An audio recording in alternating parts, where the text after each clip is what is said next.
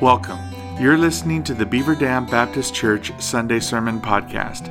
If you would like more information about Beaver Dam Baptist Church or have questions about today's message, please visit us on the internet at www.bdbc.org.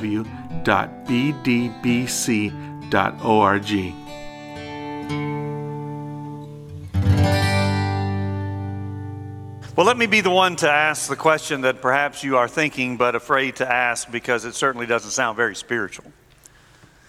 Are we making too much of a big deal about Easter? I mean, we know that Christmas has morphed from a one day, then a two day holiday to now an entire month of celebration. So I'm just asking is Easter heading in that same direction? Is it too trending into a longer term celebration? If it is, perhaps it's because we are so looking forward to spring. I mean, when Easter comes around, it is associated with the beginning of spring, and we are ready to shed off the doldrums of winter, ready to see the grass start growing and the flowers begin to peek their head above the soil or begin to bud. I mean, we even have colors associated with spring. My wife reminded me last Sunday. She said, You're going to have to start wearing Easter colors. And you got that memo too, it's obvious. I mean, I thought colors were colors, I thought ties were ties. But apparently, Easter has a certain colors associated with it. It has to be bright and pastel to be appropriate. We go shopping for new clothes for the occasion. I mean, who would dare to show up on Easter Sunday without new clothes? Now, if I've just offended you, I want you to know these are not new clothes. I haven't bought new clothes for Easter in years, so nothing I have on today is anywhere close to being new. But it is a well known tradition that for Easter you need something new. We attend egg hunts like we did yesterday, and probably some of you have other egg hunts to attend this afternoon with various family members. And then, of course, there is the Easter basket. I surprised some of you last year by admitting that I still get an Easter basket. That my wife provides Easter baskets for all four of us, though I have not seen mine yet because we're not all together until lunch. And so I get to see at lunch what I got for Easter. Speaking of lunch, the very thing that perhaps some of you are already thinking about, maybe that's why you're in this service, so you can get to lunch or finish preparing lunch. We have a big lunch to celebrate Easter. Ham is the traditional meal, but my family, several years ago, actually several years before that, we were invited on a regular basis for Easter lunch by a family in this church, and they always grilled lamb on Easter. Well, that family has since moved away. And so, since they moved away, we kept up that tradition. And so, we look forward to grilled lamb on Easter Sunday. It's the big meal of the day and even of the week. Of course, there are multiple services to attend. As Scott mentioned, we had the last hours of Christ service on Thursday night, something we've done now for two years. And then a lot of churches do Good Friday services, and then there are sunrise services. And of course, Easter services like we're in this morning, and clearly, without a doubt, as you look around, this is the largest attended Sunday of the year by far. And because of all of that, and surely no doubt more, I, I think it begs the question that I began with are we making too much of a big deal over Easter? Now, if you remember my thoughts at Christmas, you remember I said that this past Christmas I was called a Grinch. I even got a Grinch mug to celebrate my Grinchness. All because I was not ready to start celebrating Christmas the minute we put down our fork from Thanksgiving dinner. I didn't want to start that early. And so I realize now I am in danger of doing the same thing as it pertains to Easter.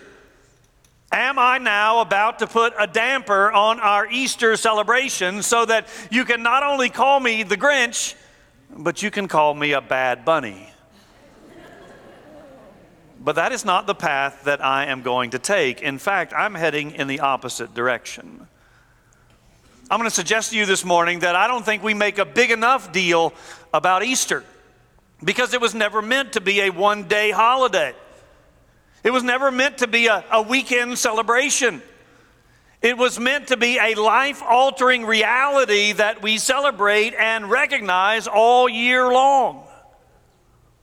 I did a series this past fall on what I call the first tier doctrines of our faith. That is, those beliefs that are so foundational that we must believe in order to be Orthodox Christians. And naturally, I included in that series a sermon on the resurrection of Jesus Christ. And yet, it felt awkward to preach about the resurrection in October because we are so well ingrained with the idea that Easter is the time that we preach about the resurrection. Well, because we do that every year, it's always difficult to find the right passage or the right sermon to preach because I'm expected to preach the same story every year. But as I looked at my preaching history, I, I, realized that I had not used the classic passage for the resurrection of Christ. That is 1 Corinthians 15. I had not used that as my base text in well over a decade. So this morning, that is where we are going to be. You're going to need to keep your Bibles open because we're not going to read the whole chapter. We are going to read certain verses with each point, And so we'll go back and forth between reading the scriptures and explaining what is there.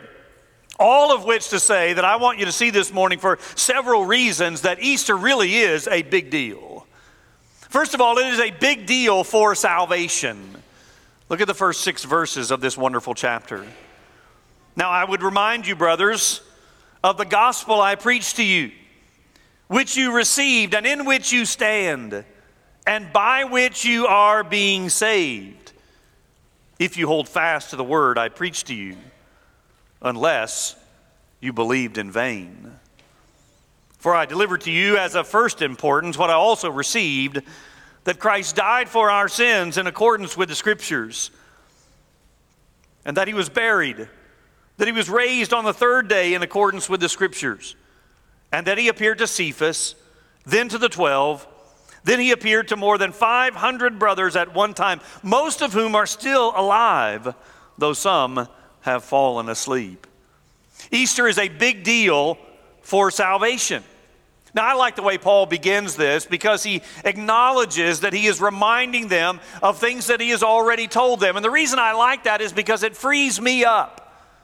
I don't have to worry about the fact that I'm not saying anything novel nor new this morning, but I am merely reminding the vast majority of us of things that we have heard in the past. But the fact is, we need such reminders. If we need reminders for our everyday activities on our calendars, certainly reminders are appropriate for these greatest of truths as it pertains to our spiritual lives. And so, what is Paul reminding them and us of? It is none other than the basics of the gospel. And what follows is a succinct summary of what the gospel is all about.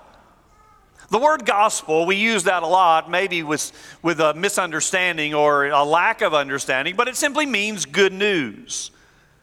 It is a word that means the good news of the birth, the life, the death, and the resurrection of Jesus Christ. Every one of those elements being essential for salvation because together they make up the basic definition of what that good news is. Now, Paul doesn't necessarily mention here the coming of Christ, but it is indeed implied. It is the beginning of securing salvation. And obviously, that is something that we commemorate every Christmas. And then two days ago, we celebrated Good Friday. It is still a holiday for many people. Why, even the University of Tennessee let out from, for classes on Thursday and Friday. But of course, you know they cannot call it an Easter holiday. So it was spring recess, which sounds an awful lot like spring break to me, but it is what it is, and I am digressing. But the point is, we celebrated the time when Jesus was crucified. And you might ask yourself, why would we celebrate such a thing? Why would we celebrate such a gruesome death and all that surrounds it? How can that be Good Friday? And it is not because of the details of a crucifixion. It is not because of all the pain that Jesus went through. It is because of the purpose and the result of his death, not the details of how that death occurred. I mean, look again at verse 3. There's an important phrase here in verse 3. He died for our sins. That is the purpose. He paid the penalty for our sin, and in doing that, satisfied the wrath of God on our behalf. As you well know, because you see this every Easter, there's always a, a display of three crosses, because there were two other men who died beside Jesus, one on each side. But their deaths did nothing for us. Their deaths are only remembered because of their association with Jesus. They were dying for their own sins, and thus they were doing nothing on our behalf. But we know that Christ was sinless. He had no sins for which he himself needed to atone, and therefore he could atone for our sins. And so the purpose of the crucifixion is he's dying for our sins. And what is the consequence? Go back to verse 2. The consequence here is this is the, the means by which you are being saved. Salvation for our sins and reconciliation with God is the result of trusting in what Christ has accomplished on our behalf. Now, I realize the way that's phrased might trouble you. Who are being saved, that is present tense. It implies not only present tense, but ongoing action. And we, of course, have always been taught that salvation is in the past. That's why we say things like, I am saved, past tense. Or we say, I was saved when, past tense. And so when we come here, we might be just a bit troubled because this is in the present tense. But you need to understand that the Bible talks about our salvation in all three tenses. We were saved in the past, we are being saved in the present, and we shall or will be saved in the future. All three are biblical and all three are accurate. Now, by saying that, it does not follow that we then can lose our salvation, except in the case that we never really possessed it in the first place. I mean, notice the next phrase by which you are being saved if you hold fast to the word I preach to you. In other words, it is indeed possible to believe in vain. It is possible to pray a prayer, be baptized, join a church, and attend Easter services and truly not be saved. You can actually believe the facts of the gospel and not be saved because it is not mere mental acknowledgement of the basic facts that saves us. It is instead putting our faith and trust in Christ, which results in new life in Him. Such that elsewhere in Scripture, it is said that those who endure to the end will be saved. Again, that doesn't mean that our salvation is earned by our perseverance. It doesn't mean that because we endure, we have gained our salvation. It simply means that those who are genuinely saved will, in fact, persevere by the strength and the grace of God. Because those whom Christ saves, he also keeps. Now, the fact that the burial is mentioned here is a way of saying that this was a true and verifiable death. This was not a hoax by the disciples so that they could propagate the idea that Jesus did, in fact, rise from the dead when, in fact, he did not. They were not trying to deceive the masses. This was not a mistake on the part of the Romans. The Romans were not novices at crucifixion. They knew how to put someone to death, and they knew when someone had died. And so this was not a hoax on their part. This was not a rumor that somehow grew larger as the days went by, as rumors are wont to do. In fact, even as I was writing these very words this week, I got a text from someone whom I consider a reliable source. She, in fact, lives in my own house. And she informed me that there was something uh, exciting going on in our neighborhood.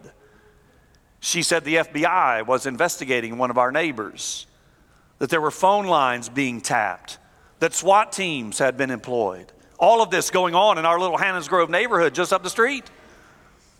And so I called someone that I know in our neighborhood. I texted several other people in our neighborhood to find out the truth. Turns out it was all just a rumor. None of that was taking place.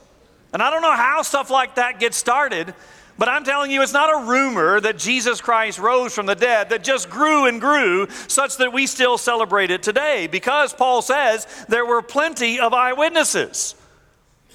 And that's where he heads to next he moves to what is the topic of this entire chapter, and that is Jesus is raised from the dead on the third day. And this can be proven by the fact that he appeared to a host of people, including a crowd of 500. And he says most of them are still alive. Not now, but when he wrote it, most of them were still alive, meaning you can go ask them. If you want to know whether this was a truth or a rumor, Paul's telling the folks in Corinth, go ask somebody because he appeared to hundreds of people. And ultimately, Paul comes to the fact that he had, appeared to him as well on the Damascus Road. Somewhat of a different experience, but an encounter with the risen Christ nevertheless. So it is the resurrection that vindicated and proved all of the rest. In other words, if Jesus had not risen, then he is merely a, another in a long line of impostors whom the Romans put to death. And if that's the case, then we have no salvation. So I hope you understand that Easter is, in fact, a big deal, bigger than perhaps you might have thought. Because without the resurrection, there is no gospel, there is no good news, there is no salvation. Secondly, Easter is a big deal for faith. Look at verses 14 through 17. Verse 14. And if Christ has not been raised, then our preaching is in vain and your faith is in vain. We are even found to be misrepresenting God because we testified about God that He raised Christ, whom He did not raise, if it is true that the dead are not raised. For if the dead are not raised, not even Christ has been raised. And if Christ has not been raised, your faith is futile and you are still in your sins. This is a big deal for our faith. I mean, it makes sense if it's a big deal for salvation and we are saved by grace through faith, then it is also a big deal for our faith. So that if this were not true, then our faith in Christ is misplaced and indeed worthless. We often talk about faith in a, in a general sense, meaning you need to have faith in someone, you need to have faith in something, as if the mere presence of faith will sustain and guide us through our life. I mean, some even talk about having faith in themselves. I've just got to believe in myself so that I can have more self confidence and therefore accomplish whatever it is I want to accomplish. Others talk about the sincerity of faith. That is, it really doesn't matter who or what you believe in, as long as you are sincere about that, that's what's really important. But I've often said that faith is only as good as its object. If the object of our faith cannot deliver what it is we are putting our faith in, then our faith is worthless. And that is exactly what Paul is saying here. If Christ is not alive, then your faith in him is in vain. If this one event were not true, then the faith of every professing Christian throughout all of history is nothing but worthless. And I'd say that makes the resurrection a very big deal. Now, the reason this is the case is multifaceted. First, Jesus said he was going to rise from the dead on multiple occasions. And so, if in fact he did not rise from the dead, then his word cannot be trusted. He was either a liar or he was deceived himself. But either way, we cannot trust anything else that he has to say. So our faith in him is no longer valid. And then, secondly, it is the resurrection that proves his claims and provides for the promises for our future, promises that we will talk about in just a moment. And Paul goes on to say that we too would be proven liars. It's not just that Jesus would be a liar, but we would be proven liars and misrepresenting God as well because we've gathered this morning to celebrate the resurrection of Jesus. And if the dead do not rise, then Jesus has not arisen. And then our celebration this morning is a lie and a misrepresentation. So that without the resurrection of Christ, the faith you exercise on a daily basis to help you overcome the obstacles and struggles in your own life is in vain and worthless. Without the resurrection, the faith you have that God will fulfill all of his promises are in vain. Without the resurrection, the faith that you have for your own salvation is no faith at all. Look again at the end of verse 17. Without the resurrection, you are still in your sins. This is a big deal because there is no gospel without the resurrection. There is no good news to share, and there is no faith in salvation in Christ if Christ is not alive. So it is a big deal for salvation, it is a big deal for faith. Thirdly, it is a big deal for hope. Verses 18 and 19. Then those also who have fallen asleep in Christ have perished. If in Christ we have hope in this life only, we are of all people most to be pitied. It is a big deal for hope. Hope is another thing that we cling to and desperately want. We want hope that tomorrow is going to be better than today. We want hope that our eternity is going to be better than the chaos and confusion that we live in in this life. We want hope that our loved ones who have died before us are indeed with God in heaven rather than simply having perished. And that we will see them again someday because we too place our faith and hope in Christ. And all of this hinges on the resurrection being a reality, such that if the resurrection is not a reality, then we have no hope. One of the main things I do when I stand by a graveside and speak to the loved ones who are there is I try to give them hope.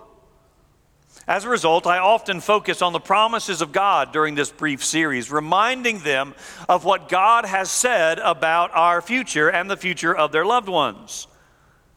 I sometimes talk about the finality of the cemetery as far as our vision goes. That is, this looks like the end. And then I talk to them about how we can have faith in the promises of God, and therefore it is not the end, but rather it is a triumph. I encourage them to grieve, which is normal, but in the words of Paul elsewhere, I encourage them to grieve, but not as those who have no hope. And I remind them that they too can embrace the promises of God through faith in Christ. So we all want hope when we face death, which is why obituaries routinely say that so and so went to be with the Lord, or so and so is now in the presence of God, or so and so went to their heavenly home. But if Christ is not alive, there is no hope of any of that. Our loved ones are not in heaven with God. We will not see them again. They are merely in whatever grave we place them in or whatever urn their ashes are in. If Christ is not alive, that's all there is. And the same would be said of us someday when we die that that's it. Life is over. We all want hope in the face of suffering. We want to believe that there is a future for us and a purpose for the sufferings that we are enduring. This might be physical sufferings, or it might be the struggles that we go through in trying to minister to others. As most of you know, we've been in a series on ancient encounters. That is, we've looked at Old Testament individuals who have had an encounter with God. And last week we looked at the Old Testament man by the name of Job. And immediately you know that Job is synonymous with suffering. And oftentimes, and really throughout the whole time, Job didn't know why he was suffering. And yet, in the midst of all of that suffering, listen to this verse. Job says, For I know that my Redeemer lives, and at the last he will stand upon the earth. And after my skin has been thus destroyed, yet in my flesh I shall see God. Job did not know the purposes of his suffering, but he knew that his Redeemer was alive, and that made his sufferings worth it and it gave them purpose even if he didn't know what they were. Our hope in a risen Christ can get us through such struggles. Paul is making the case here from the opposite side of things, saying that the point of all of sufferings are meaningless if Christ is not alive. Most of you know what Paul endured in his ministry for Christ. All kinds of things. Multiple near death experiences because of his testimony to Christ. And so in verse 32, he says, I mean, what gain is there? If I fought wild beasts at Ephesus and Christ is not alive, then why did I fight wild beasts in Ephesus? Now, whether that's literal or figurative, we debate about that. Whether it means he literally fought beasts, as the Romans were prone to do sometimes, that's probably not the case because most men didn't come out alive through that. So he's probably talking metaphorically about the crowd that he faced in Ephesus on his missionary journey there that wanted to kill him. But he says, if I went through all of that and Christ is not alive, then why did I go through all of that? There's no point in doing it. In fact, he gives the philosophy of life in verse 32 that many in America are living by. And if they do not know Christ, this is the philosophy they ought to live by. He says in verse 32 Let us eat and drink, for tomorrow we die. If this is all there is, then enjoy it as much as possible. If there is no resurrection, if Christ is not resurrected, which means you're not going to be resurrected, then you might as well get out of this life as much as you possibly can. As much enjoyment as you can fill up your life with. And Solomon in Ecclesiastes came to the same conclusion. Let us eat, drink, and, and, and be merry, for tomorrow we die. Live for yourselves. Get as much pleasure as possible because this is all there is. And then we can go back to verse 19, and this point is summarized. If in this life we have hope in Christ, we, of, we are of all men to be pitied. If this is all there is, and we've placed our hope in Christ, who is not alive, if there is no resurrection, then we are to be most pitied of anybody on earth. And so we've seen three of the most important things of Christianity all hinge on the resurrection. It's a big deal for salvation, it is a big deal for faith, it is a big deal for hope. Fourthly, it is a big deal for victory. Verse 20. But in fact, Christ has been raised from the dead, the firstfruits of those who have fallen asleep. For as by a man came death, by a man has come also the resurrection of the dead. For as in Adam all die, so also in Christ shall all be made alive, but each in his own order. Christ the firstfruits, then at his coming, those who belong to Christ. Now drop down to verse 54, the famous ending to this chapter. Verse 54. When the perishable puts on the imperishable, and the mortal puts on immortality, then shall come to pass the saying that is written Death is swallowed up in victory. O death, where is your victory? O death, where is your sting? The sting of death is sin, and the power of sin is the law. But thanks be to God who gives us the victory through our Lord Jesus Christ. This is a big deal for victory both in this life and in the life to come. Most everyone I know wants to live in victory. We want our sports teams to be victorious. I mean, we, we don't want them to lose, we want them to win. We even throw around a phrase sometimes victorious Christian living without perhaps fully understanding what that actually means uh, or perhaps even being a little leery of it because those who use it most oftentimes do not have the best theology. I have a book in my office entitled Adrianisms. It is a book with the sayings of Adrian Rogers. Adrian Rogers was the longtime pastor of Bellevue Baptist Church in Memphis, where my wife grew up. And he had a way of saying things in phrases that were easy to remember and thus repeat. So here is one he had to say about victory in the Christian life. He said, We don't fight for victory, we fight from victory. The victory was won at Calvary. We don't fight for victory, we fight from victory. Because the victory has already been won. And that's a good reminder because anytime we start thinking about victory, we think about what we must do, the effort we must put in, the battle we must wage. So, even in victorious Christian living, oftentimes the concentration is on what we must do. That is, we must put away sin and we must pursue righteousness and faithfulness. And make no mistake about it, we do need to do those things.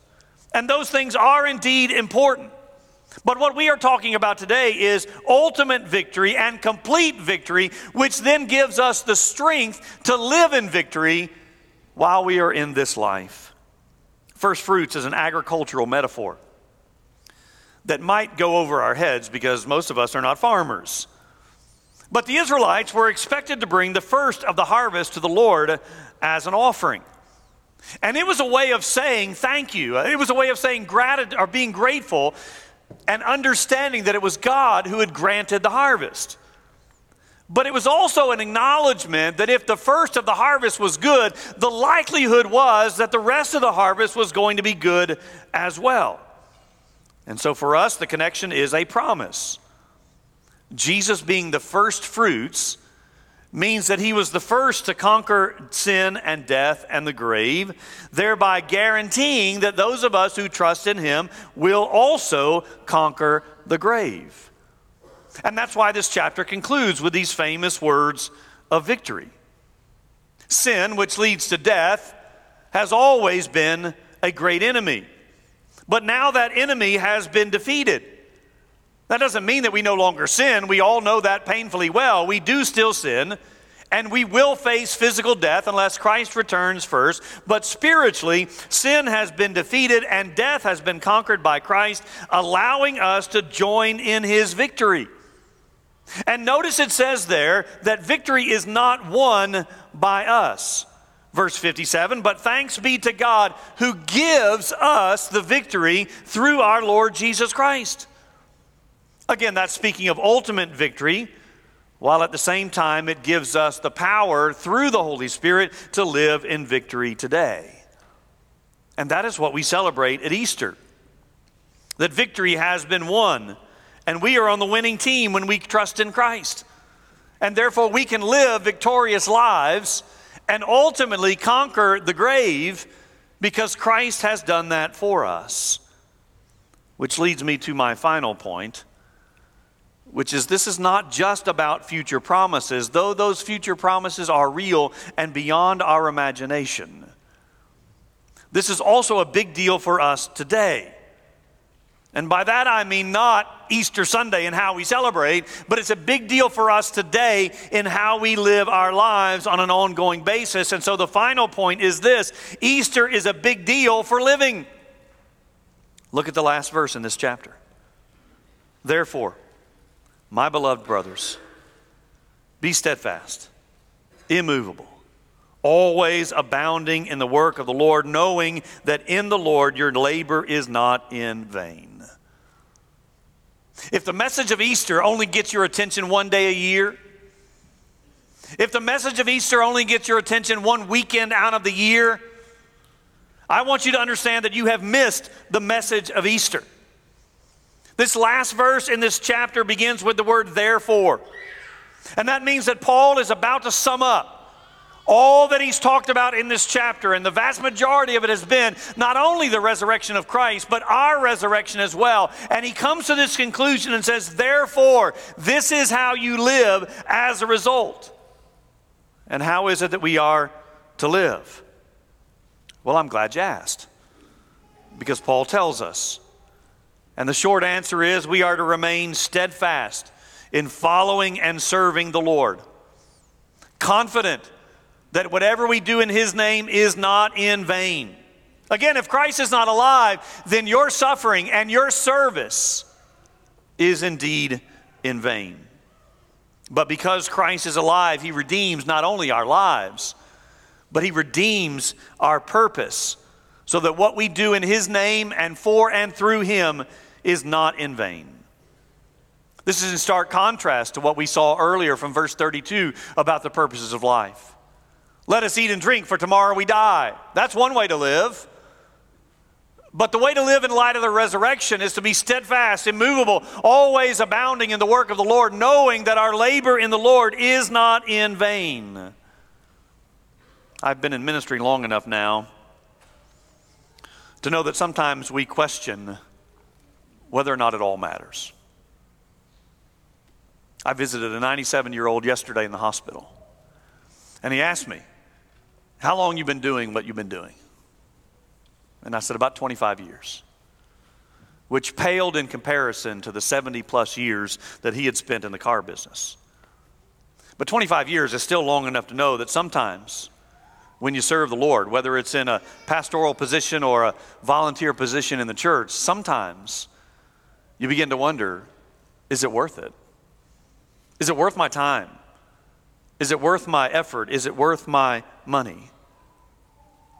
Is all of this in vain?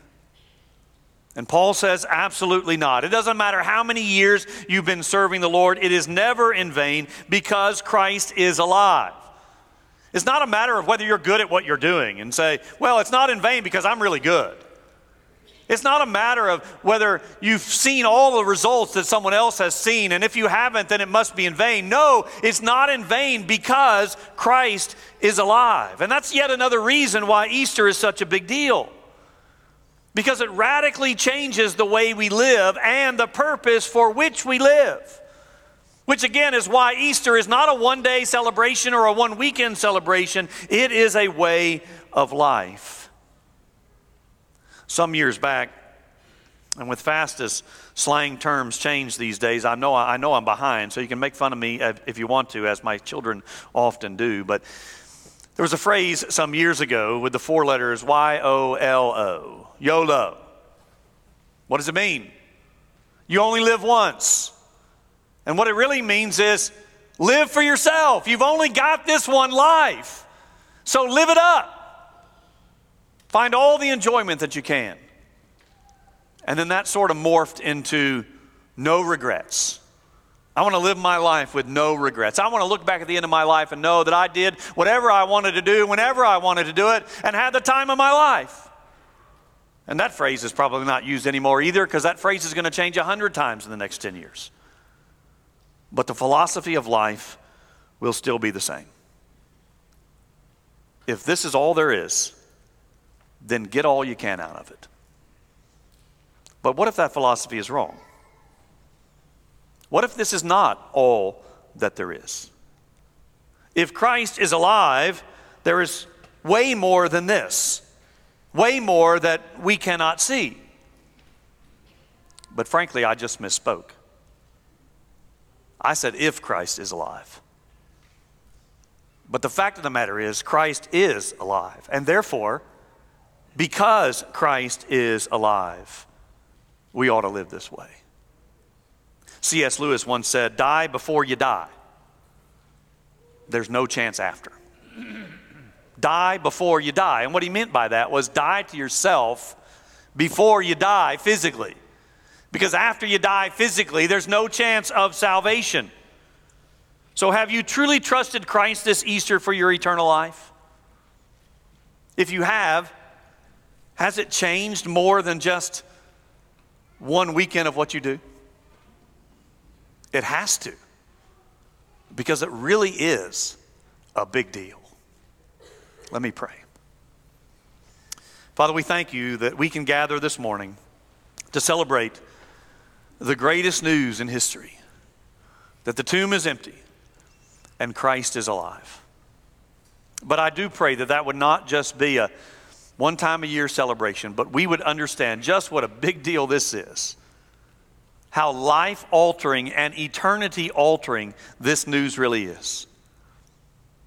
And so I pray that everyone who is here this morning or, or watching online have embraced you by faith, not just a mental assent, but a true belief whereby you've changed their heart and life so that they are faithfully following and serving you, knowing that such service is not in vain. All because Jesus is alive. We pray in His name. Amen. Let's stand and sing.